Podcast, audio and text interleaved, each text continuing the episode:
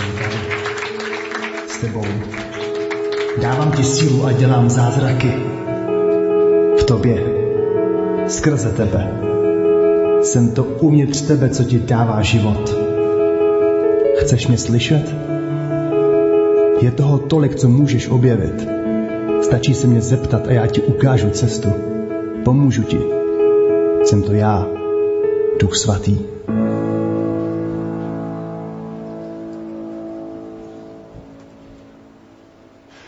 Ještě jednou dobrý večer a vítej tady v ICF, v kostele na lodi. Máme dneska pos, předposlední díl ze série Duch Svatý a asi to není podivné, když se v církvi bavíme o tématu nadpřirozených věcí, protože už samotná úvaha o existenci Boha v sobě zahrnuje nutnost uvažovat o nadpřirozenu. A zatímco o osobě Ducha Svatého v Bibli nacházíme pouze střípky, tak o darech Ducha Svatého se v Bibli píše poměrně hodně. A i v dnešní době, nejenom před dvěma tisíci lety, kdy se Bible psala, i v dnešní době pro mnoho lidí zajímavé se bavit, číst nebo přemýšlet o nadpřirozenu, o duchovních darech a o podobných tajemných věcech.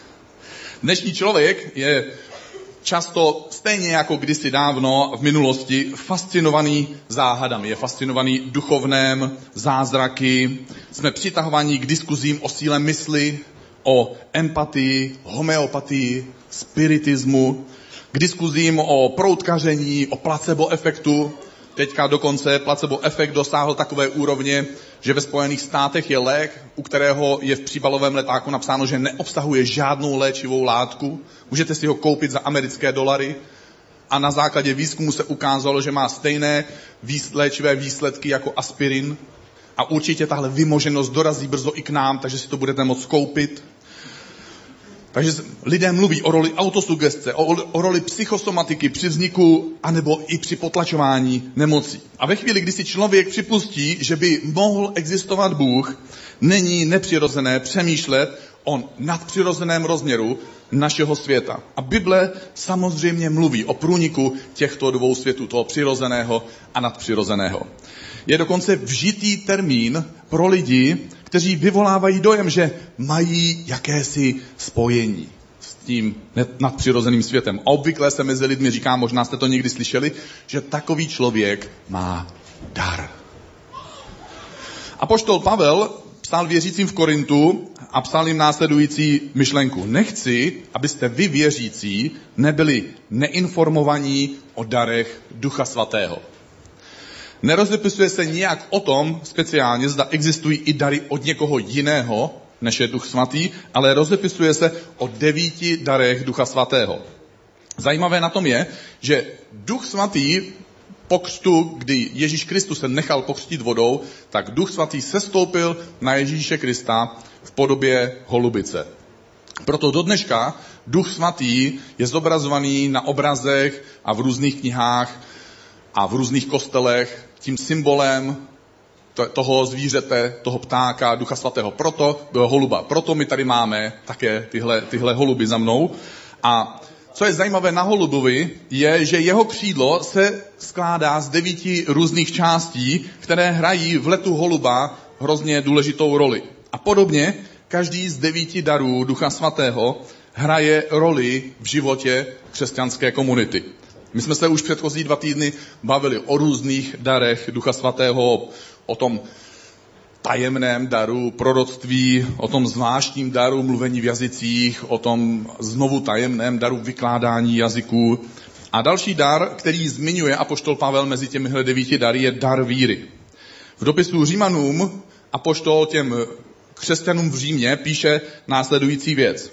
Říkám každému z vás, tedy dejme tomu i každému z nás, ať si o sobě nemyslí více, než by měl. To lidé mají někdy sklon myslit si o sobě více, než by měli. A Pavel tady dochází k závěru, že křesťané si často o sobě myslí více, než by měli. Takže může se to stát někdy i nám. A píše, každý ať smýšlí střízlivě. Tak asi tím nemyslí, že křesťané se pořád opíjejí a nedokážou myslet střízlivě, no ale někdy se nám, křesťanům, stává, že sice nepijeme, ale nedokážeme někdy myslet střízlivě. Takže každý, ať smýšlí střízlivě, v souladu s mírou víry, kterou mu Bůh udělil.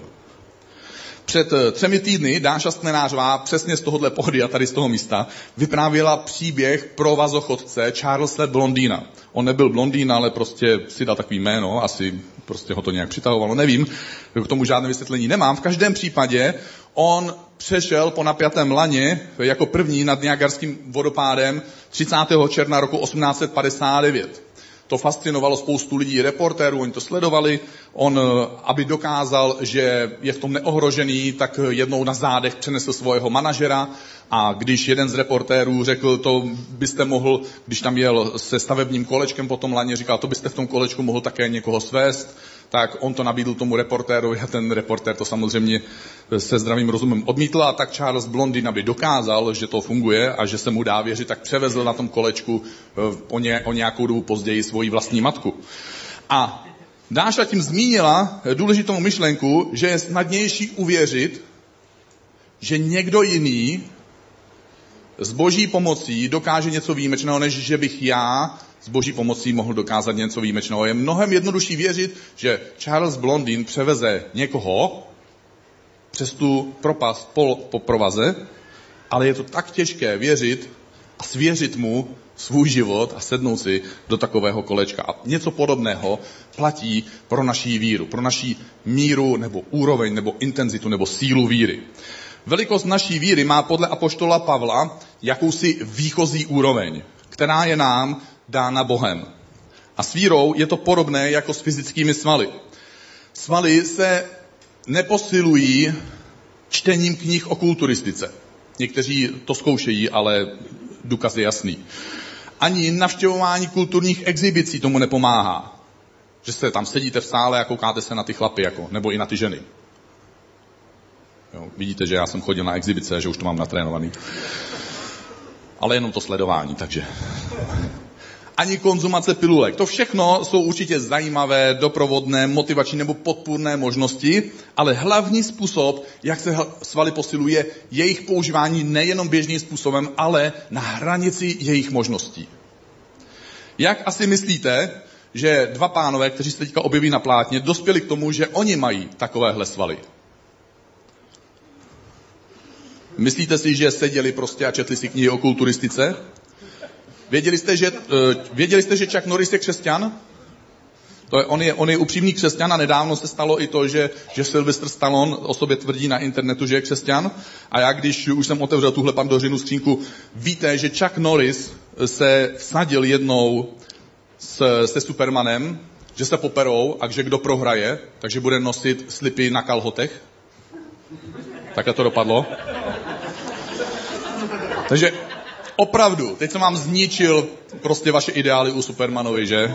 Teď jsem vás vysvobodil z ducha Supermana, já vím. Ale to nevadí. Už je vám víc než 14 let, vy to přežijete. Takže opravdu zpátky k posilování a k tomu, k té posilovně a posilování víry. Zatímco si někdo z obav nebo z pohodlí naloží v posilovně tak málo, e, že se pak diví, že mu žádné svaly nerostou, tak jiní se nenechají poradit a naloží si příliš moc a mají bolesti nebo svalovou horečku a někteří dokonce si takovým pokusem úspěšně poškodili zdraví a někteří je dokonce až doživotně. Takže stejně tak člověk se může divit, že po x letech života víry nebo cesty víry je jeho víra stejně malá nebo stejně slabá, jako byla na začátku.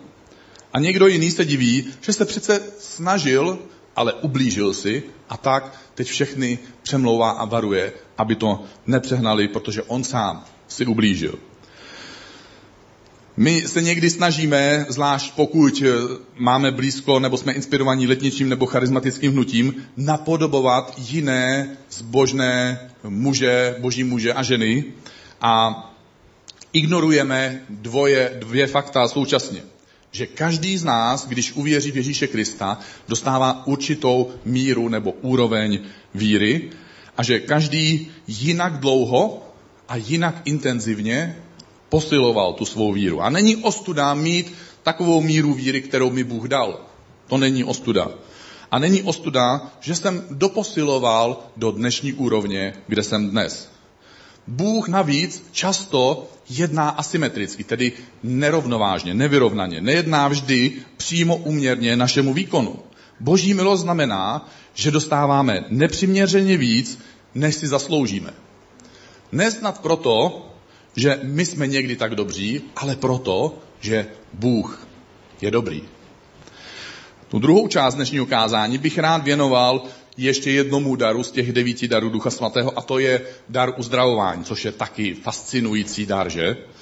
Protože eh, k tomuhle daru já mám dvě skupiny poznámek a jeden příběh, ale zkuste si to představit, že by, že by někdo měl takovýhle dar uzdravování, tady mezi námi. Víte, co by se stalo? Polovina z nás, nebo třetina z nás, teď, teď jsme tady večer, takže, takže možná, že pár z nás, ale ráno polovina z nás by stála na druhé straně lodi ve frontě a čekali bychom, až bychom měli příležitost, aby se za nás takový člověk pomodlil, protože pokaždé, když se pomodlí, lup, zázrak. A já bych tady kázal k prázdnému sálu, takže Bůh mě miluje. Ne, Bůh miluje nás všechny a určitě nám to přeje. Ale já uvedu následující přirovnání. I když se asi každý chlap, a možná, že některé ženy o tom budou pochybovat, protože mají svoje zkušenosti, ale každý chlap se časem může naučit, jak opravit kapající kohoutek, tak se nemusí z každého chlapa stát celoživotní instalatér.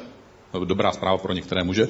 A i když se každá žena naučí vařit a kluci ne, ne, nezahazujte flintu do žita, pokud holka vám namazala na první svačině, e, na první rande svačinu z chleba s máslem a nestálo to za nic, všechno, co se opakuje, se časem zlepší. Takže i ten chleba s máslem bude lepší. Ale i když se každá žena časem naučí vařit, ne každá žena se stane kuchařkou v pětihvězdičkovém hotelu. Každý z nás se někdy modlí k Bohu za uzdravení. Modlíme se za sebe, protože máme rádi sebe, a taky se modlíme často za někoho blízkého, protože nám na někom často záleží. A ne každý z nás má ale dar chodit a uzdravovat lidi na počkání. A já tady mám připravené takové prohlášení, a to prohlášení některé lidi může šokovat. Může šokovat ve skutečnosti dvě skupiny. Jednu eh, ty, kteří by řekli, no tohle by dar, Dan, ti, co mě znají, tak by řekli, tohle by Dan nikdy neřekl. A pak ti druzí, kteří řeknou, no to je ale úplná jako bůl, tři tečky kravina. Takže ne, neznamená to, že s tím musíš souhlasit, ale já věřím, že Bůh vždy uzdravuje. A někdo řekl amen a někdo si potřebuje teďka vyrelaxovat a oddychnout. A že existují tři druhy nebo tři rychlosti uzdravení. To je ta první rychlost, tu, máme, tu bychom nejradši, protože to je okamžité uzdravení. A takovému uzdravení my můžeme říkat zázrak. A je to něco, co už z podstaty slova zázrak o sobě prozrazuje, že se to neděje běžně. Protože jakmile se to děje běžně, už to není zázrak, že? Už je to běžná věc. Možná jste někdy sami takový zázrak viděli. Většina lidí, většina z nás o takovém zázraku pouze slyšela nebo četla. A dokážu si představit, že někteří z nás tady sedí a ani nemáš možnost si připustit, že by něco takového jako okamžité uzdravení bylo možné. Já jsem před týdnem seděl se svým kamarádem u něj v kuchyni a díky bohu, že teda mám takovéhle kamarády, protože třeba bych říkal při takovémhle kázání, kdybych neměl kamaráda s takovýmhle příběhem. A on mi vyprávěl, jak pracoval v továrně jako dělník a měl tam kolegu, který měl ledvinové kameny a měl brzo jít na operaci. A jednoho dne se ten kolega začal v práci kroutit bolestí a tak můj kamarád křesťan mu nabídl modlitbu. Kolega byl asi dost zoufalý, takže i když doposud moc pozitivně nereagoval na ty keci o Ježíši, znáte to, jak to lidi někdy nazývají, když jste věřící uprostřed nevěřících, že, že se vám tak trochu posmívají, tak přestože nebyl nikdy nějak střícný a pozitivní vůči tomu, tak najednou souhlasil s tím, aby se za něj tenhle můj kamarád křesťan modlil. Během té modlitby toho kolegy, ten kolega skočil tomu kamarádovi do, do té modlitby, jako víte, že se skáče do řeči, že? Já jsem na to třeba odborník, moje manželka mi to prozradila, že to dělám hrozně často a že proto jsem kazatel, protože tady vlastně můžu mluvit a nikomu nemusím skákat do řeči, protože nikdo nemluví kromě mě. A tak si občas skočím do řeči, ale pak se musím vrátit. Takže já se vrátím a on se za něj modlil a skočil mu do modlitby, což je další level a to se budu muset naučit. Ale zpátky k tématu, abych si neskákal do řeči. A během té modlitby říkal, že cítí jakési zvláštní teplo ve své ruce. Takže ten kamarád křesťan mu poradil, tak si polož tu ruku, která tě hřeje, na to místo, které tě bolí. A ten nevěřící kolega řekl následně, že to teplo z té ruky vstoupilo do toho bolestivého místa a od té chvíle už necítil žádnou bolest. Dodatečně šel na nějaké pravidelné vyšetření a ukázalo se, že nemusí jít na žádnou operaci, protože bolest a i ten problém úplně zmizely. Zkuste si to představit, co se potom dělo.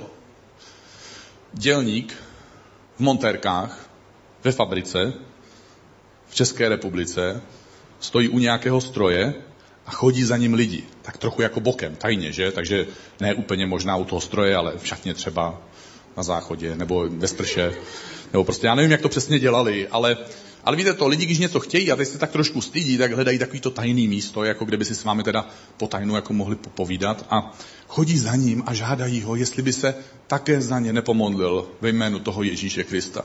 Protože slyšeli, co si. Pak podle mě existuje další rychlost uzdravení a to je postupné uzdravení. Jeden druh postupného uzdravení eh, je známý a to je to přirozené uzdravení, které známe. Kdy člověk díky svojí schopnosti svého těla dokáže prostě vzdorovat nemoci, to tělo se nějakým způsobem zrehabilituje, zabojuje si a dojde k tomu uzdravení. A věřící už od prvního století, to znamená od okamžiku odchodu Ježíše Krista, začali, byli zakladateli a průkopníky i v tomhle oboru uzdravení. Protože když se nestal zázrak na základě modlitby, tak oni na základě poslání milovat bližní a na základě touhy pomáhat lidem začali pečovat o nemocné v jejich domovech a postupně začali i zakládat kláštery, kde se snažili nemocné soustředit a poskytnout jim nějakou lepší péči. Postupem času se naučili lépe pomáhat nemocným, aby tělo lépe mohlo bojovat proti nemoci, vyvinuli, začali se vyvíjet léky a dostali, dostalo se to až do dnešní moderní medicíny. I tahle část uzdravení ale má občas v sobě jakýsi nadpřirozený prvek zázraku. A stejný přítel, a díky bohu za přátelé, že mám je takové, o kterém jsem před chvíli vyprávěl, jednou dostal za úkol s vysokozdvižným vozíkem přesunout několik stokilových tyčí o pár metrů vedle. A bylo mu to, zdálo se mu, že je to zbytečně komplikované, to dělá vysokozdvižným vozíkem. A tak poprosil svého kolegu nějakého, jestli by mu pomohli je přenosit. Když vzali tu první tyč, tak ten kolega tu nazvednutou tyč upustil a ve chvíli, kdy ta tyč upadla, tak to tím kamarádem tak trhlo, že mu to poškodilo záda, jeho začalo to bolet, on padl na zem, pak dostal injekci proti bolesti, pak jel do nemocnice, tam mu udělali vyšetření a ukázalo se, že to není obyčejný ústřel jako houser, ale že to je trvalé poškození toho páteřního nervu a že s tím bude už muset žít do konce života a že jediné, co se s tím dá dělat, je brát léky na tišení bolesti, a že čas od času, jednou za dvě, tři hodiny, když příliš dlouho leží, tak se musí postavit, rozhýbat, když příliš dlouho pracuje, tak si musí na chvilku lehnout, udělat speciální uvolňovací cviky, aby tu bolest neodstranil, ale aby ji aspoň částečně snížil na nějakou snesitelnou úroveň. A víte, co se asi mohlo, mohlo stát takovému člověku? Takový člověk, jeho kolegové v práci si ho samozřejmě vyhledali a vychutnali, že? Řekli, ty se modlíš za jiný, tak se pomodli sám za sebe, ne? Když je to tak snadné. Takže můj přítel nakonec se s tím musel naučit žít, s tím vším. Naučil se dělat správné cviky, když, to, když ta bolest trvala už déle než dvě hodiny. Naučil se žít v jakémsi novém dvou, tříhodinovém rytmu, kdy musel prostě každou, po každém tom těch dvou hodinách se nějak rozcvičit, rozhýbat. Naučil se dělat práci prostě jinak a žít jinak. A nakonec to trvalo tři roky, co se za tuhle svoji bolest modlil. A jednoho dne vypráví, jak ležel na posteli, na břiše, měl hlavu položenou, obličej položený do polštáře a najednou pocítil jakousi tíhu, která ho zatlačuje do té postele. Cítil to jako nohy, jak břicho, záda, hrudník i hlava, jak ho to tlačí do toho polštáře. A tak měl pocit, že nemůže dýchat a tak si dal hlavu na stranu aby si uvolnil ty ústa vlastně z toho polštáře, protože ten tlak zesiloval a měl pocit, že vidí jakousi kouřovou postavu pod, stojící vedle postele. A tak otevřel oči a nikdo tam nestál, nic tam neviděl. Takže zase zavřel a zase tu postavu viděl. A došlo mu, že to není něco přirozeného a tohle je teda opravdu takový, že? Postava ještě navíc, takže to je příběh kazateli. Tak já nevím, já jsem tam nebyl. Jo? Tohle je vyprávění. Ale pak pocítil, jak jakýsi teplý vánek z vrchu na něj vane, jak mu vane na ty záda a jak se mu ulevuje. Po nějaké době vstal a po několika hodinách zjistil, že ta bolest nejenom, že zmizela, ale už se vůbec nevrací. A od té doby běhá zase jako srnka, i když 50 letá. Třetí, třetí tempo uzdravení bych nazval vnitřní pokoj. Mnoho lidí neprožije uzdravení těla nebo svojí duše.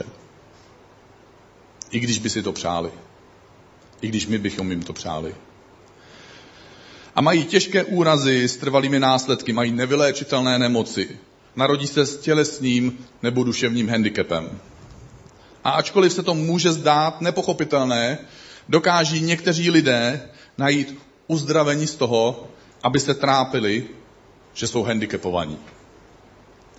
Jsou to jedny z nejsilnějších lidských příběhů, kdy lidé s neuvěřitelným omezením, bez končetin, s nemocí, která zatěžuje život až k smrti, se dokáží soustředit, dokáží soustředit svoji lásku a svůj, svůj život ne na zoufalství, že jsou v takové situaci, ale vzepnou se k výkonům, které často nedokáže, nedokázali, když byli zdraví.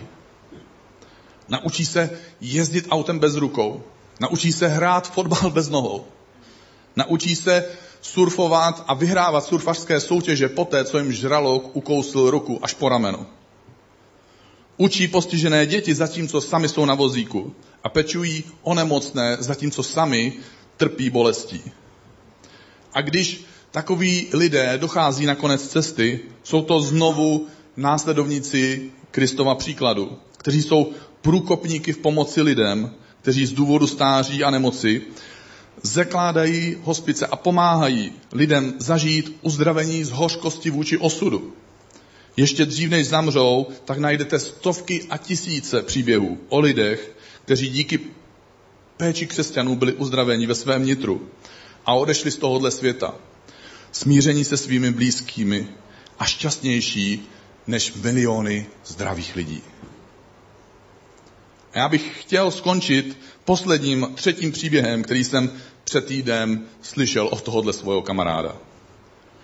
Protože on jednou chtěl půjčit někomu 100 korun, protože ten člověk byl v nouzi a tak šel k bankomatu, aby zjistil, že u sebe žádnou kartu nemá. A tak šel do banky a zjistil, že někdo mu v poslední době přes bankomat den po dní vybíral tisíc korun a vybral mu téměř všechny jeho úspory.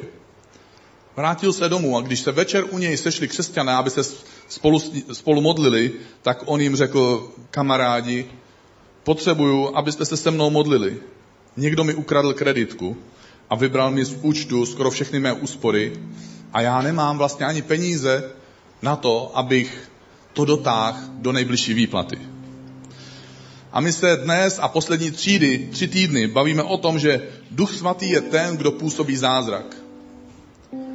Tenhle večer, kdy on žádal o tu modlitbu, se jeden z účastníků během toho modlení rozplakal. Byl to křesťan, jeho spolubydlící. On mu ukradl kreditku a našel si pin. Byl v nouzi a tak si vybral to, co potřeboval. A ten večer se se slzami v očích svým bratrům a svým sestrám Ježíši přiznal, co udělal a prosil o odpuštění a slíbil, že peníze vrátí. On se nemusel přiznat, ale něco ho donutilo k tomu, že se přiznal. A já nevím, v jaké situaci dnes večer si ty. Nevím, jestli jsi tady a už si nastoupil svoji cestu víry a dal Ježíši svůj život a dostal si svoji první úroveň víry. Možná si to ještě neudělal a možná si říkáš, kazateli, tohle jsou záhady, tohle jsou teda příběhy, to jsou skoro páchorky, že to je skoro neuvěřitelné. Ale současně někde vnitru nedokážeš říct, že je to absolutní blbost, že se tomu nedá vůbec věřit, protože ty sám máš nějakou svoji vlastní zkušenost. Něco vlastního si sám zažil. Uvědomuješ si, že je tady něco, co přesahuje ten náš přirozený svět. A možná nevíš, ale tušíš, že existuje jakýsi pomyslný svět za oponou. A možná je dnes ten okamžik, kdybys mohl chtít udělat další krok a říct Bohu, Bože, nevím, jestli si, tuším, ale nejsem si jistý, víc pochybuji, než bych věděl. Ale jestli si, dej se mi poznat, Bože. Pokud si, Bože, chci ti svěřit svůj život, s chybami, s otazníky, s nejistotou, kterou v téhle věci mám. A nebo tady možná sedíš a už si věřící, už si dostal svoji míru víry. A posiloval si nějakou dobu svoji víru a říkáš si, to je škoda, že jsem neposiloval víc. Nebo si říkáš, to je škoda, že mi Bůh nedal větší víru. Já bych tak rád dělal zázraky. Já bych tak rád byl výjimečný. Zkus si uvědomit, že Bůh je asymetrický. Že neodpovídá na naše modlitby podle našich zásluh. Že neodpovídá podle toho, jak my jsme dobří, ale podle toho, jak On je dobrý. A nebo tady sedíš a trápí tě nějaká skutečná nemoc nebo opravdová bolest. Já bych tě chtěl pozvat, dovol Bohu v modlitbě, abys našel jeden z těchto tří zmíněných druhů uzdravení ať dostaneš zázrak, ať si postupně uzdravený, nebo ať najdeš sílu žít s tím, co máš, přesto vykonat něco neuvěřitelného, co mnoho zdravých nemůže. A nakonec, tady možná sedíš a myslím, že tohle se nás může týkat všech. Možná bys mohl dovolit Duchu Svatému, aby udělal jeden z největších zázraků, který Duch Svatý v životě člověka může udělat možná tak trochu proti tvoji vlastní vůli, zdánlivě v náš neprospěch, mu můžeme dovolit, aby působil v našem nitru, v našem srdci a usvědčoval nás a přitahoval nás k svému vlastnímu čistému srdci a ovlivňoval nás svojí čistou láskou a aby jsme my dokázali udělat jednu z nejtěžších věcí v životě. Přijít sami k sobě nebo k někomu blízkému a říct mu, možná nejsem dobrý člověk. Potřebuji odpuštění a věřím, že tuhle nabídku můžeš přijmout. Že můžeš poprosit o odpuštění lidí, kteří ti od, ublížili, anebo můžeš poprosit o odpuštění lidí, kterým ty sám si ublížil. Takže pokud chceš, tak se pojď spolu se mnou teďka postavit a můžeme se modlit. A vnitru zkus odpovědět na jednu z těchto čtyř otázek, pokud se to týká tebe. Pokud chceš udělat svůj první krok víry, tak se zkus spolu se mnou teďka modlit nějakým vlastním způsobem tuhle modlitbu. Bože, já přicházím k tobě, nevím, jestli jsi, nevím, přijde mi to všechno tak nadpřirozené a vzdálené, ale současně to nemůžu odvrhnout, protože pochybuju o tom, že by existoval svět bez Boha. A tak Bože, jestli jsi, dej se mi poznat. Protože pokud jsi, a pokud jsi opravdu tak dobrý, jak tvrdíš, tak bych ti rád svěřil svůj život. Protože pokud jsi tak dobrý a velký, tak můj život nikdy nemůže být v lepších rukou než tvojich. Amen. Pokud jsi věřící a chceš pokračovat na svojí cestě víry, a říkáš si, bože, je mi to líto, že jsem dostal tak malou víru. Bože, je mi to líto, že jsem promarnil tolik let života a neposiloval jsem svoji víru, nerozvíjel ji, nepoužíval ji. Zkus se modlit spolu se mnou. Bože, já přicházím k tobě ve svém nitru a ve svém srdci. A děkuji ti za tu míru víry, kterou jsi mi dal. A děkuji ti za novou příležitost, že můžu začít používat to, co jsi mi dal a že to můžu začít posilovat a rozmnožovat. A Bože, děkuji ti, že jsi asymetrický Bůh. Že mi nedáváš věci, protože jsem tak dobrý, ale protože ty jsi dobrý. Děkuji ti, že se můžu spoléhat na tvoji lásku. Amen. A pokud jsi tady dneska večer nemocný, pokud tě opravdu trápí bolest, tak se teď pomodlím, ale taky, až skončíme, tak tady máme službu face to face. Jsou tady, je tady tým lidí, kteří jsou připravení se za tebe a s tebou modlit. Budou na konci sálu v pravém rohu. Takže běž potom za nima. Řekni jim, co tě trápí a modlete se spolu k všemohoucímu Bohu, aby udělal okamžitý nebo postupný zázrak, nebo zázrak smíření. Cokoliv, co bude dobré pro tebe. A Bože, já se modlím za lidi, kteří dneska tady sedí nebo stojí a jsou trápení bolestí. Prosím tě, aby si se dotknul toho, co je bolí, co je trápí, aby si je uzdravil, aby si uzdravil jejich tělo, aby si uzdravil jejich duši, aby si uzdravil jejich srdce. Já je vkládám do tvých rukou ve jménu Ježíše Krista. Amen. A věřím, že každý z nás se může modlit tuhle čtvrtou modlitbu. Bože, já ti otvírám svoje srdce a svoji mysl. A prosím tě, aby si ve mně způsobil ten největší zázrak. Když se dokážu otevřít tobě, tvojemu působení, když ty mě naplníš a já pocítím takovou lásku a takové odpuštění, že dokážu odpustit lidem, kteří mi ublížili a že dokážu požádat o odpuštění lidí, kterým jsem já mu ublížil. Děkuji ti, že jsem přijatý. Děkuji ti, že jsem očištěný. Ve jménu Ježíše. Amen.